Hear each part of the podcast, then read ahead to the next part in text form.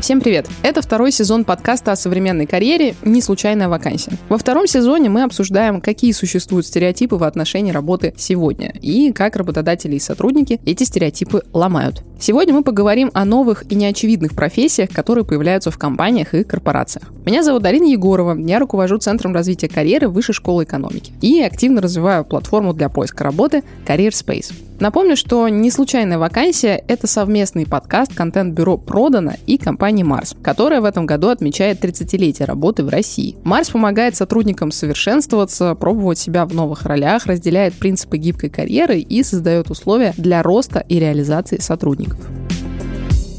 Что я имею в виду, когда говорю о неочевидных профессиях? последнее время появляется все больше направлений в компаниях, которых или не было совсем, или они имели другую форму. Сейчас, например, можно встретить директора по счастью, комьюнити-менеджера, директора по рискам и так далее. Откуда берутся новые специальности, зачем компаниям такие специалисты и как понять, если вы ищете работу, что той или иной компании нужны такие сотрудники. Обсудим эту тему с Юлией Забазарных, она партнер хедхантинговой компании «Контакт Intersearch Russia» и генеральным директором компании «Мегаплан», который занимается CRM-системами Сергеем Козловым. Сергей, Юля, добрый день. Спасибо, что вы сегодня с нами. Добрый день. Здравствуйте. Мы сегодня говорим про, ну, такую, мне кажется, очень интересную тему, потому что она неочевидная, и, собственно, и тема называется «Неочевидные профессии в корпорациях». И я, честно говоря, когда еще в своем опыте работы в корпорации работала с разными компаниями, как там подрядчик в консалтинге, в Executive Search, в мое время уже стали появляться какие-то интересные позиции, я бы так назвала. Мне попадались там директор по счастью, на тот момент в диковинку была позиция типа директора по инновациям, никто не понимал, э, что это такое, с чем это едят, но все это очень-очень хотели. Вот. А, ну и вообще много необычных управленцев. Но мне кажется, там за последние там, 4 года профессий новых, э, необычных и вообще неочевидных для корпораций появилось еще больше. Я предлагаю поговорить сначала о том, какие самые необычные профессии и вообще позиции вам встречались в вашей практике. Вы искали или вы нанимали, или вообще, не знаю, видели где-нибудь на LinkedIn. Юля, предлагаю с вас начать. Спасибо. Я как человек, который уже больше 20 лет занимается хедхантингом, подбираю э, кандидатов на топовые позиции, являюсь вашей бывшей, получается, коллегой в Executive Search, могу сказать, что за последний год, наверное, очень активизировались ну, вот три направления, и я вижу запрос на три позиции, которых раньше не было. Это CDTO, э, Chief Digital Technical Officer, это директор по операционной эффективности и это директор по well-being. Первая позиция – это такое сращивание функций IT, трансформации, бизнес-аналитики и ряда других функций. А, что касается операционной эффективности, то это скорее такая техническая тоже позиция, и а, административная, и аналитическая, и управленческая, все тоже в одном лице. И well-being – это направление, которое объединяет в себя и HR, и тоже административные функции.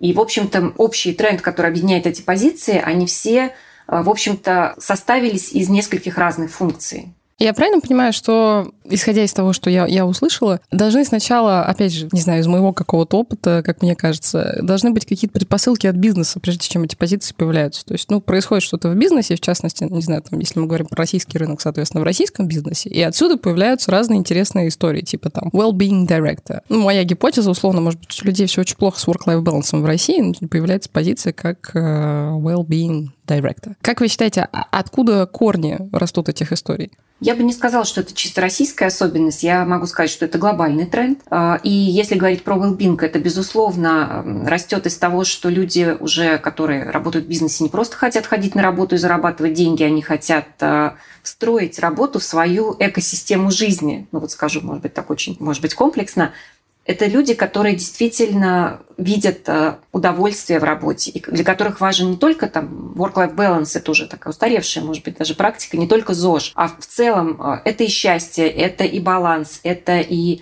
такие вот подходы к эм, работе не только как к работе, а как к части своей жизни. А по поводу директора по операционной эффективности и CDTO, здесь скорее причины в том, что мир очень быстро меняется, все это видят, это очевидно. И компании, которые, скажем так, будут продолжать работать, э, как они всегда работали, консервативные, традиционные корпорации, они просто проиграют стартапам, проиграют динамично меняющимся компаниям, в гонке за э, новыми продуктами, инновациями, то, о чем вы говорили, и э, в конечном счете за лучших менеджеров.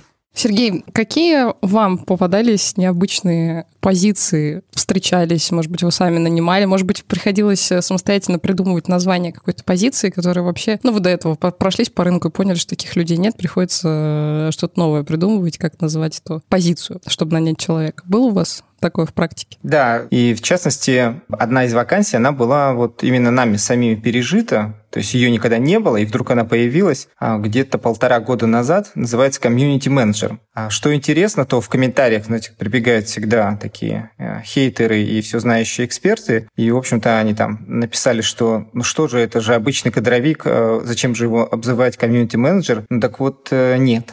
Как раз комьюнити менеджер – это специализированный кадровик, который отвечает только за свой участок работы, то есть он не занимается подбором, допустим, персонала или оформлением каких-то документов по кадровому учету. Он занимается тем, что особенно в условиях вот удаленной работы, адаптации специалистов новых нанятых и организации некой такой вот движухи, такой жизни корпоративной, когда все находятся не в одном офисе, когда друг друга не видят. А в нашем случае это произошло как-то естественным путем. У нас э, девочка вышла из декрета, и, в общем, не очень понятно было, чем ей заниматься. У нее была специализация а, финансовый менеджер, то есть она больше там с цифрами работала. А здесь я ей предложил попробовать именно себя как комьюнити-менеджер, то есть человек, который будет организовывать всевозможные наши мероприятия. У нас там были вот в, в прошлом году активно, как на карантин ушли, онлайн-бары, то есть когда все подключаются, всем за заранее а, работникам нашим доставляются в том числе и в других городах, кроме Москвы, такие наборы для приготовления коктейлей. В онлайне ведущие и там еще у него такая симпатичная ведущая помогают, а, рассказывают истории, задают вопросы, идет а, викторина и готовятся коктейли эти. То есть каждый сам у себя готовит и вот, собственно, в экране ведущий показывает вместе с барменом, как они правильно делаются, какая история у данного коктейля. Такие мероприятия, которые на сближение, которые на адаптацию адаптацию, то есть она там интересуется, когда испытательный срок человека идет, вот такие точки есть, когда она связывается, узнает, все ли в порядке, что беспокоит, в общем, какие-то вопросы объясняет, там, кому обратиться и так далее. Я тут не буду хейтером, конечно,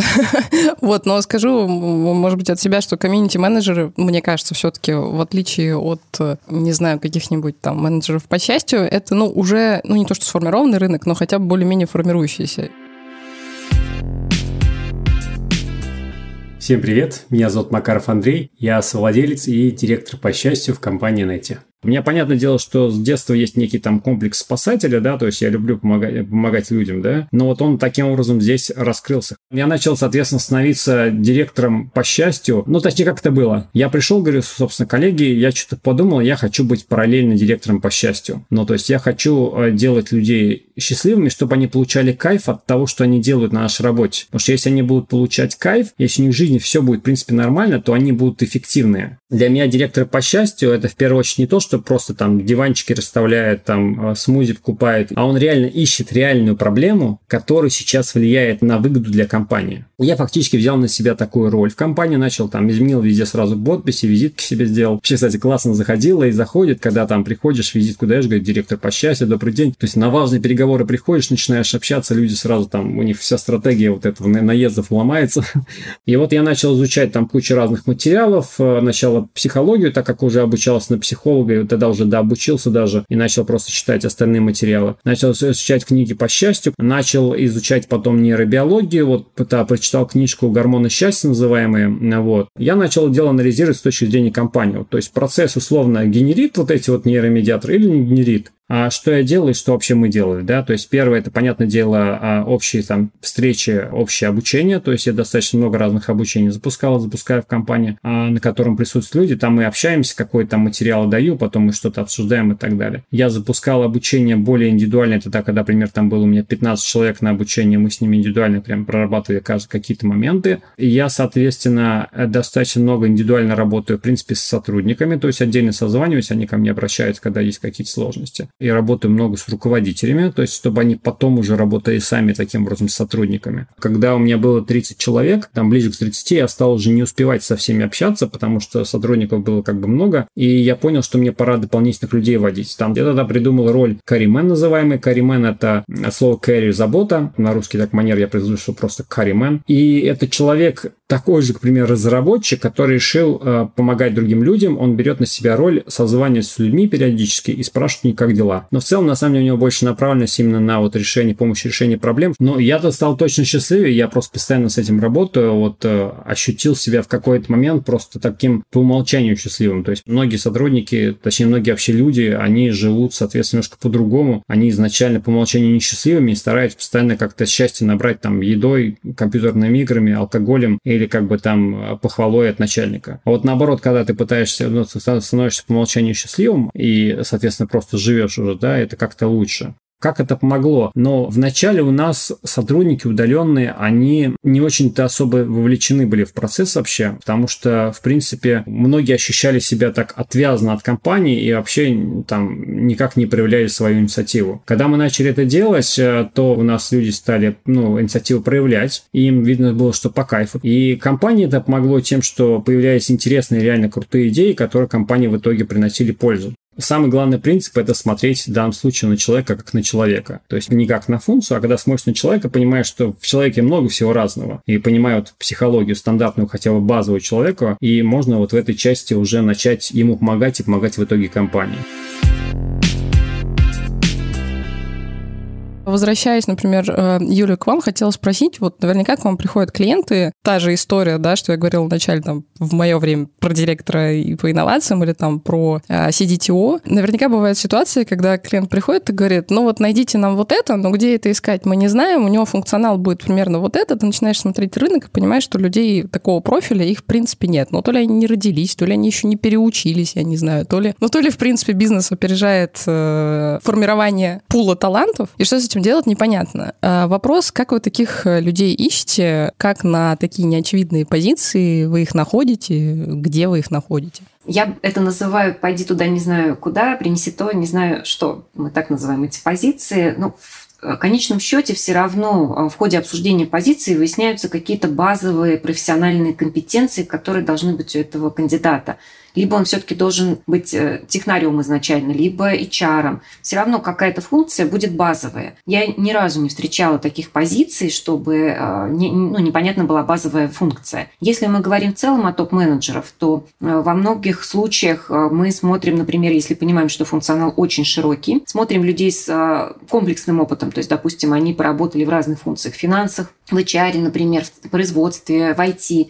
Такие тоже кандидаты есть, и чем более разнообразный у них опыт, тем, наверное, в этом случае лучше. Далее у нас включается личностное тестирование, то есть смотрим, насколько, в принципе, этот кандидат готов выходить за рамки, насколько он гибкий, насколько он стремится к обучению, к развитию. И третья стадия – это уже кейсы, то есть кандидату дается какой-то определенный кейс, близкий к задаче, который стоит перед нашим заказчиком, и в зависимости от того, насколько он его нетривиально и креативно выполнит, в общем-то, принимается решение о том, может ли он э, такие задачи нестандартные решать. Вот смотрите, у кейса Сергея была была история, когда по факту случилась внутренняя ротация, да, внутренний промоушен. Вот у меня в таких историях, когда люди ищут неочевидные профессии, да, всегда возникает вопрос, типа, посмо- почему посмотреть сначала, ну, как бы не у себя внутри? Почему идти сразу вовне и пытаться найти кого-то вовне, что обычно там дороже, дольше а, и не всегда вообще приводит э, к результату? Ну, сами, наверное, знаете, да, что иногда бывают ситуации, когда поиски, там, не знаю, особенно топ-менеджеров, там, длятся, ну, год. Как вы думаете, почему так происходит? На самом деле, самый грамотный подход – это сравнить своего текущего сотрудника. То есть, во-первых, в принципе, анонсировать, что есть такая позиция, есть такая задача, посмотреть, кто аплицируется, дать тоже кейсы, э, провести оценку. И потом все равно важно, и это я э, своим всем клиентам советую, сравнить своих внутренних, э, скажем так, кандидатов с рынком. Мы для этого делаем мэппинги, ну, собственно, да, это могут делать и внешние провайдеры, можно делать и силами HR самой компании. То есть такой бенчмаркинг. Сравнить просто насколько внутренний кандидат сильнее, чем внешний. Безусловно, я полностью согласна, что зачастую внутренние кандидаты бывают даже более успешными, потому что они знают компанию изнутри. Но с другой стороны, все-таки, если приходит кандидат, который поработал в разных индустриях, в разных функциях, у него, как правило, такой более хеликоптер-вью, то есть он может предложить, ну, возможно, более нестандартные решения. Привет всем, я Аня. Я работаю в Яндекс.Лавке, занимаюсь направлением безопасности велотранспорта. Среди коллег э, называю себя министром транспорта, подразумевая, конечно, велотранспорт. Я до 2019 года занималась диджитал-медиапланированием и в 2018 году перешла в Яндекс. А моя работа никак была совершенно не связана с велосипедами, но в период, наверное, с 2016 по 2020 годы я занималась э, проектами направленными на развитие велотранспортной инфраструктуры в России была частью команды Let's Bike It. Это крупнейший в России проект по развитию велокультуры. У меня велосипед появился в достаточно осознанном возрасте, и в далеком 2014 году я рискнула наконец-таки взять себя в руки, взять велосипед и поехать первый раз э, на работу на велосипеде. Я работала в Яндексе, я занималась э, другими вещами, и в какой-то момент поняла, что хобби — та история, которая откликается мне очень сильно. В моем конкретном случае я понимала, что я могу дать новым сервисам, которые появлялись в городах России с точки зрения вот именно велоцентричных сервисов, э, что-то новое. Поэтому я уволилась. Я понимала, что э, велокурьеры — это люди, которые будут как раз развивать и толкать велотранспортную инфраструктуру в Москве. Я, собственно, с этими идеями пошла, и так здорово получилось, что меня взяли в Яндекс.Лавку. А, но первое время я занималась совершенно другими проектами. В течение там полугода я перешла полностью вот в свое направление по велобезопасности и стала заниматься только этими проектами. Этого направления не было создано, это моя инициатива, которую поддержали ребята в сервисе. Я отлично помню, на самом деле, ноябрь 2019 года, а, моя первая встреча с командой Лавки, и меня спросили, как мы будем возить елки. Ребята предлагали идеи ремешков на спине курьеров, а я такая ответила, ну, конечно, на велосипедах. Э, ну, в общем, таким образом у нас появился первый мой проект, это елки на пчелках. Пчелки — это велоприцепы, а, которые мы закрепляли на велосипедах, и таким образом доставка живых пихт Нордмана осуществлялась на велосипедах. На текущий момент я веду проекты, связанные с образовательной составляющей. А, внутри компании мы обучаем курьеров-партнеров а, основным правилам дорожного движения на велосипеде, проводим тестирование на знания ПДД, делаем образовательные ролики о том, где ездить и как это делать правильно. Мы считаем, что наши СА — это не только велокурьеры, это еще обычные пешеходы, это люди на автомобилях,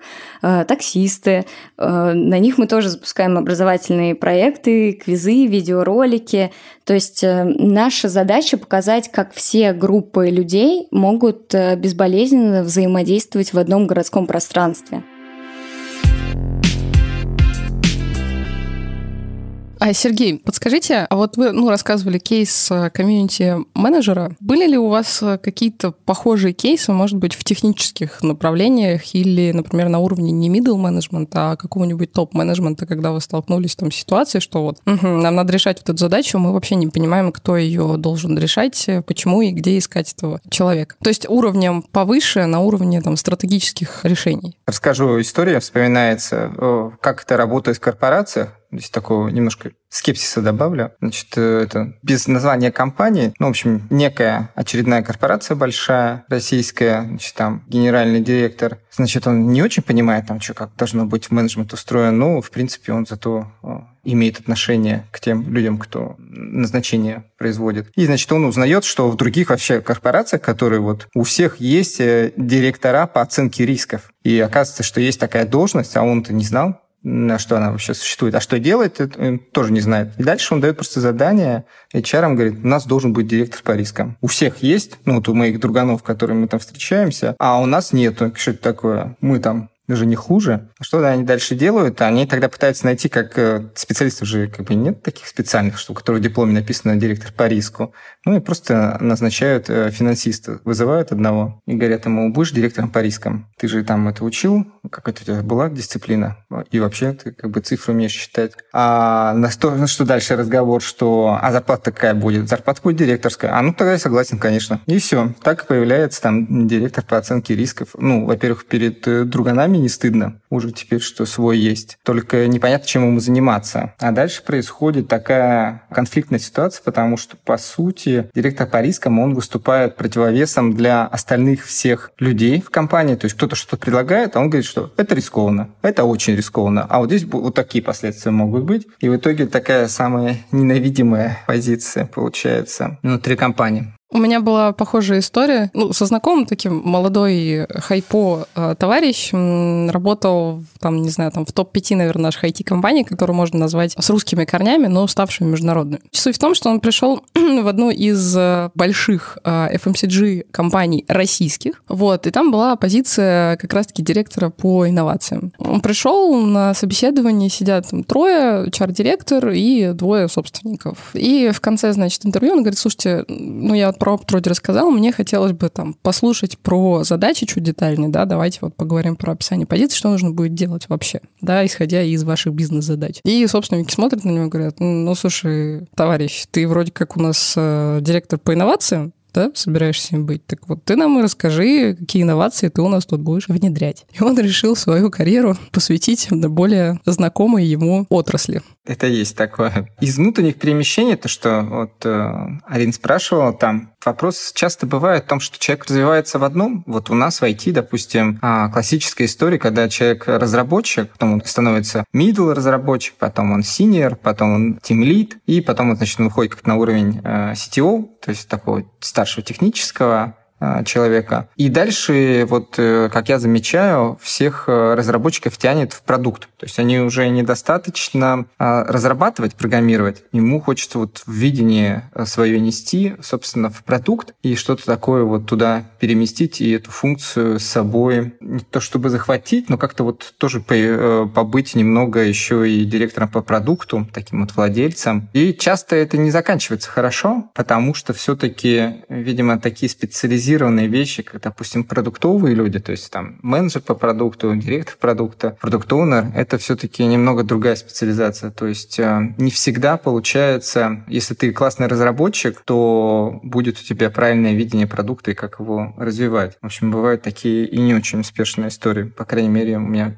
парочка таких была. Мне кажется, что разработчики в целом это ребята изначально просто на вес золота тем, у которых есть какое-то бизнес-мышление, которые понимают, зачем мы делаем ту или иную фичу, а не потому, что пришло ТЗ от э, продукта или там от, от аналитика даже. Мы эту фичу делаем. Они задают правильные вопросы и получают на них ответы. Вот таких людей, мне кажется, из разработки, в принципе, очень-очень мало. И поэтому те, кто там совмещают в себе умение хорошо кодить и при этом понимать, зачем с продуктовой точки зрения это нужно, это вообще, ну, просто там голден. И на рынке их там типа по пальцам сосчитать. Поэтому я полностью согласна, что из разработчиков, мне кажется, очень редко получаются толковые директора там по стратегии, по продуктовой и все такое. Вообще есть такие феномены, да, вот э, сейчас у нас гендерное равенство и так далее, но, допустим, вот в той же бухгалтерии все-таки это такая женская профессия, и всех э, главных бухгалтеров мужчин, которых я встречал, это буквально по пальцам сосчитать, ну там просто единицы, и у них у каждого какая-то весьма такая особенная история. Так и вот здесь получается, что есть профессии, которые вот они...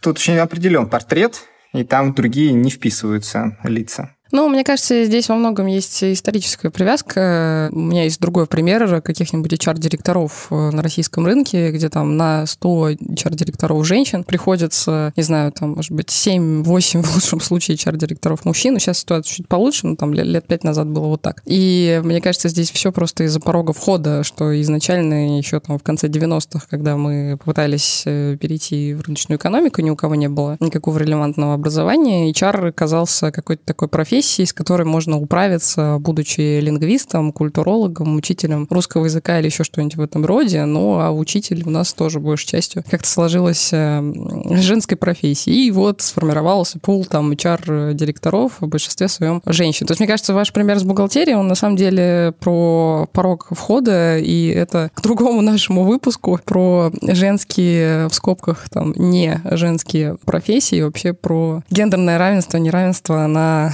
э, российском рынке, к чему это ведет для бизнеса в том числе.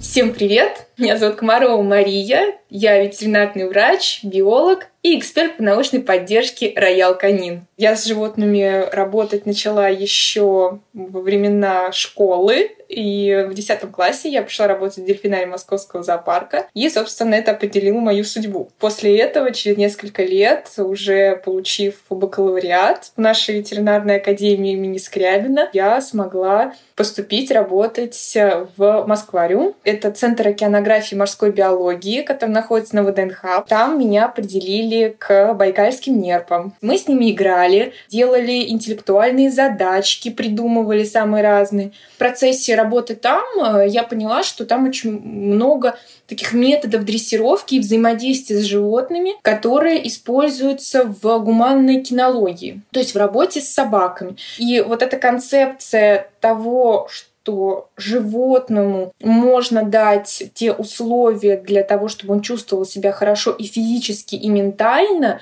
оно легло, в принципе, вот в мою какую-то жизненную философию. На самом деле никто не понял, как это я могу использовать в своей работе, Просто на самом деле взяли меня на работу, потому что у меня хорошие коммуникативные навыки, и я очень много образовательных программ сделала, когда работала в Москвариуме. Я вела экскурсии. То есть я рассказывала про наших байкальских нерв, какие они классные. И, собственно, это на самом деле очень помогло мне в Роял Канет, потому что здесь нужно рассказывать про животных, про домашних животных, про их потребности и как наши рационы эти потребности могут удовлетворить. И я начала просто предлагать различные варианты, а давайте сделаем вебинар по дрессировке или когда я ездила по торговым точкам, по магазинам, я видела, что там плохо продается специальные такие лакомства для собак, которые называются идюк. Продавцы не знали, как его продавать. Я им рассказывала, что типа, да вы что, это же лакомство, вы можете щенка учить, вы можете там взрослую собаку учить, вы можете использовать вот это, вот это, давая ему лакомство, и, собственно, так и продавать рацион. И они удивились и начали кивать, и действительно продажи поднялись. Я работаю не просто ради денег, не просто ради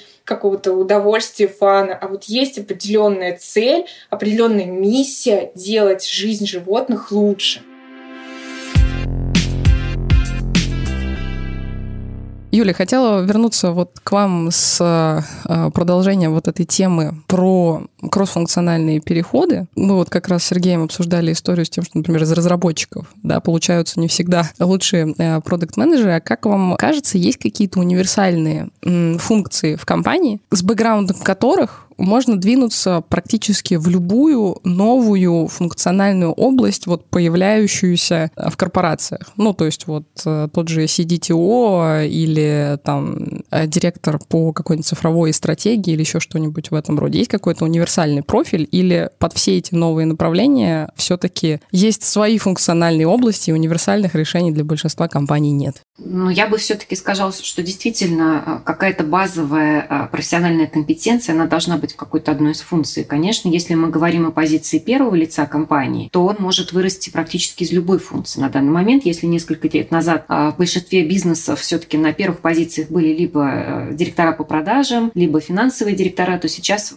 практически из любой функции там, я вижу примеры, когда появляются генеральные директора. А вот если говорить, например, о кроссфункциональных переходах, ну вот, например, я знаю э, в крупной там, фармкомпании, э, в одной международной, э, там, один из руководителей возглавлял блок юридический, потом возглавлял блок HR, потом возглавлял блок логистики. То есть, ну, такие тоже кейсы бывают, но это применимо, если очень сильная команда под данным руководителем, и он фактически просто выстраивает бизнес-процесс. И это скорее такое исключение. Поэтому все-таки там я бы не сказала, что там из любой функции может в любую там кто-то из руководителей перейти. Это очень редкий кейс. Хотела с вами, э, Сергей Юля, обсудить еще такой э, момент, как в целом, наверное, традиционные должности для западного рынка и должности или вообще даже аппараты, которые в России, ну, только-только появляются или имеются только у супер больших компаний. Ну, например, речь про какой-нибудь э, мини-совет директоров или там наблюдательный совет у российских компаний. То есть, очевидно, у какой-нибудь там Северстали, Сибура, не знаю, там, Касперского, Яндекса есть и совет директоров, и разные там около него советы, да, и комитет, потому что компании большие. Но то, что видела я в последнее время, даже у небольших IT-компаний, стартапов, начинает появляться что-то вроде вот такого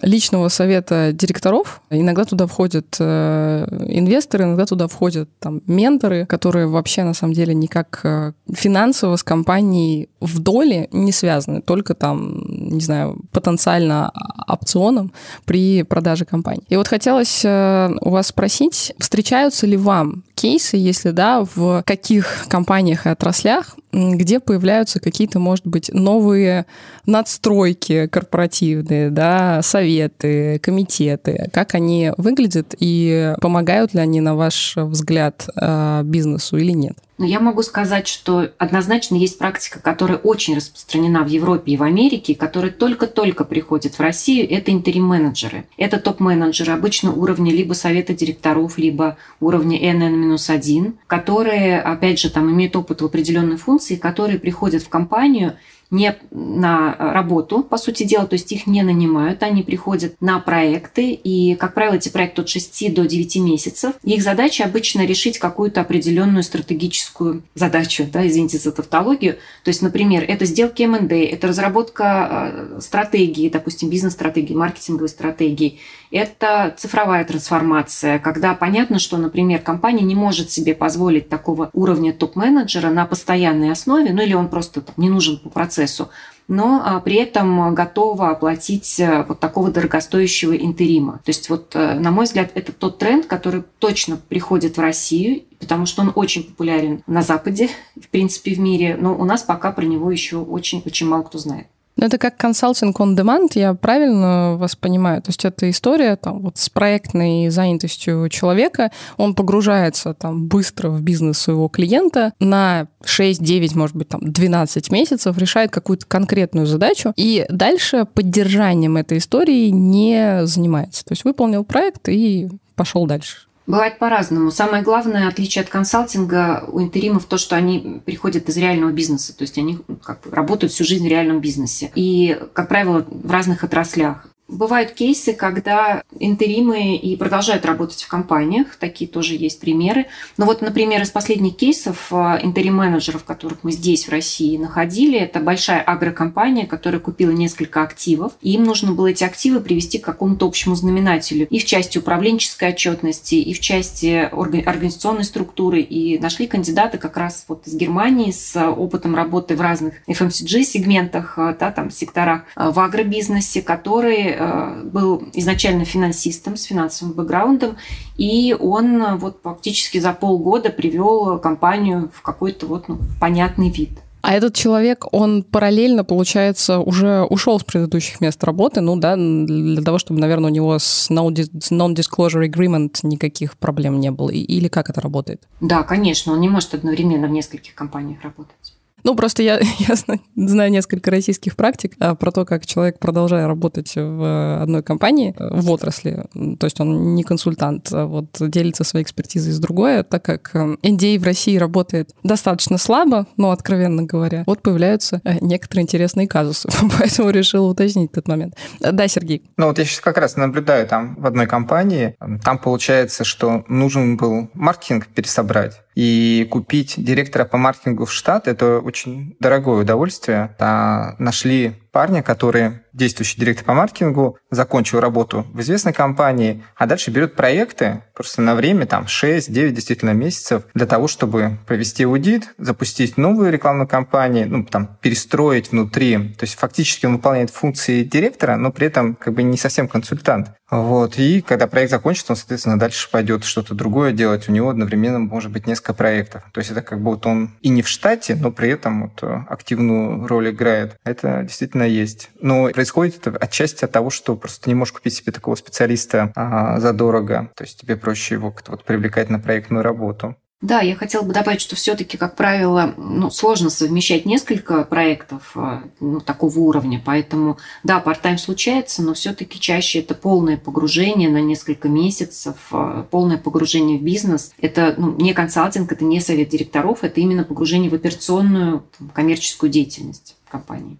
Кстати, коллеги тоже бывшие рассказывали о том, что в период, когда случилась вот пандемия и карантин, ну, очевидно, что все большие поиски топ-менеджеров э, в штат, они заморозились, но зато появилась такая история, вот как раз активно развивающаяся про то, что давайте позовем какого-нибудь э, классного менеджера к нам на роль, э, не знаю, там, SEO даже какой-нибудь бизнес-единицы, а, но не как там штатного сотрудника, а вот там, не знаю, на 6, 9, 12 месяцев как на проект, чтобы он нам помог быстро перестроить какие-нибудь процессы, потому что сами мы не знаем, как это э, сделать. Вот. Для меня вообще это было таким интересным моментом, потому что я думала, что все-таки компании, особенно российские, они достаточно консервативны, а для того, чтобы э, использовать там гибкие подходы в найме топ-менеджеров, особенно с тем, как их нанимают, и некоторые там до сих пор, не знаю, полиграф проходят, вот, в не самых лучших практиках. Это вообще был такой шок-контент. Но если для компании стоит выбор выжить или не выжить, то по неволе придется применять какие-то более гибкие подходы и новые практики.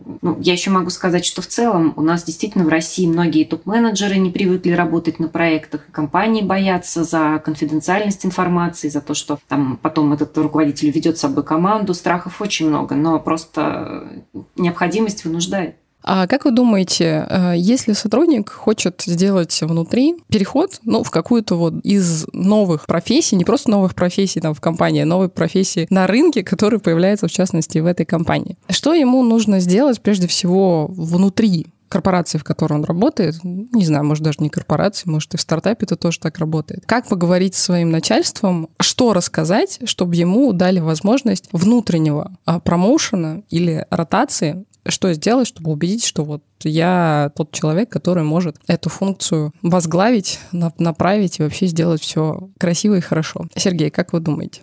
Ну, из моего личного опыта, составляющего это в презентации, да, человек там приходит со своей идеей, что а теперь вот я хочу заниматься вот чем-то таким особенным, другим, а, должна быть польза прослеживаться для компании. То есть одно дело, когда человек прокачивается для своего резюме, и такие истории тоже бывают, то есть э, вплоть до того, что у нас была, значит, был у нас э, продуктовый аналитик, и, значит, ему говорят, вот надо это сделать такое-то задание, а он говорит, ну, типа, зачем мне это делать? Я же это не смогу записать себе в резюме, в строчку такую, о том, что я занимался этим. Ну, и как-то вот отказывается от выполнения такой задачи. А здесь часто бывает, конечно, что человек в первую очередь, конечно, не о компании думает, а думает о себе, чтобы ему так вот, ну, типа, например, внедрить новую технологию. Вот у нас там был сайт на одной технологии, перевести на более модную, себе записываешь строчку в резюме, перескакиваешь следующую ступеньку по зарплате, раз технологию освоил модную, а освоил ее за счет того, что вот тут продвинул. То есть всегда есть такое подозрение, что работник печется в первую очередь о себе, а не о пользе компании, чтобы потом дальше свалить. Поэтому важно оценить,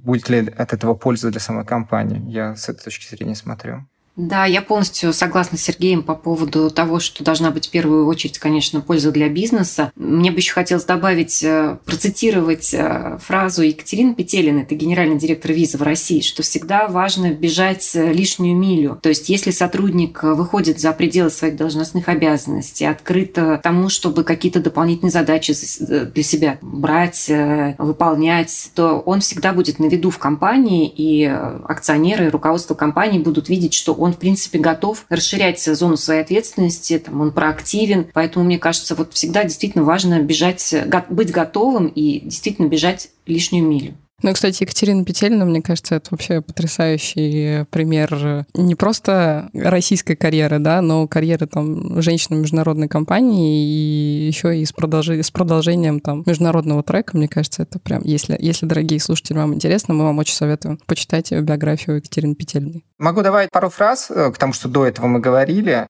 Вообще, первый э, директор по HR, и вообще-то на само название, когда появилось, я работал в, в русском алюминии, и там вот пришли иностранцы, Терепаска там нанял, и появились новые такие позиции. Директор по HR, Виктория Петрова была, то есть вообще не было, и раз появился. А я на заводе был в Красноярске, и мы такие, что? Что, за что она отвечает? Так что она делает? В общем, единственное, что мы наверняка про нее знали, что она вроде бы врач в прошлом, а потом сразу директор по HR. Ну, там всякие проекты появились, там типа «Золотой кадровый резерв», который тоже, помню, входил, э, этого русского имени и так далее. Как бы такие знаковые вещи были. А, потом грейды вводили. Ну, в общем, было много всяких изменений с появлением позиции. А про life-work баланс я хотел сказать, что мы как раз в Мегаплане за life-work integration, и вот те, кто проповедует баланс, ну, мне кажется, они прям совсем устарели, и, ну, не про эффективность. Поэтому в том числе мы делали свое мобильное приложение, а в первую очередь ориентируясь на таких вот руководителей и увлеченных людей, кто живет по Life Work Integration, которые всегда на связи, всегда не делят между личную жизнь какую-то и работу. То есть ты как бы всегда работаешь и всегда живешь.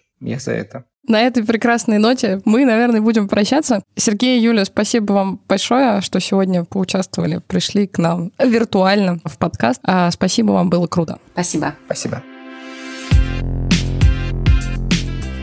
Ну а на этом на сегодня все. С вами был подкаст «Не случайно вакансии», и это, как вы помните, совместный проект компании «Марс» и контент-бюро «Продано». Подписывайтесь, чтобы не пропустить новые эпизоды. Мы есть на всех основных стриминговых платформах. До встречи через неделю и пока!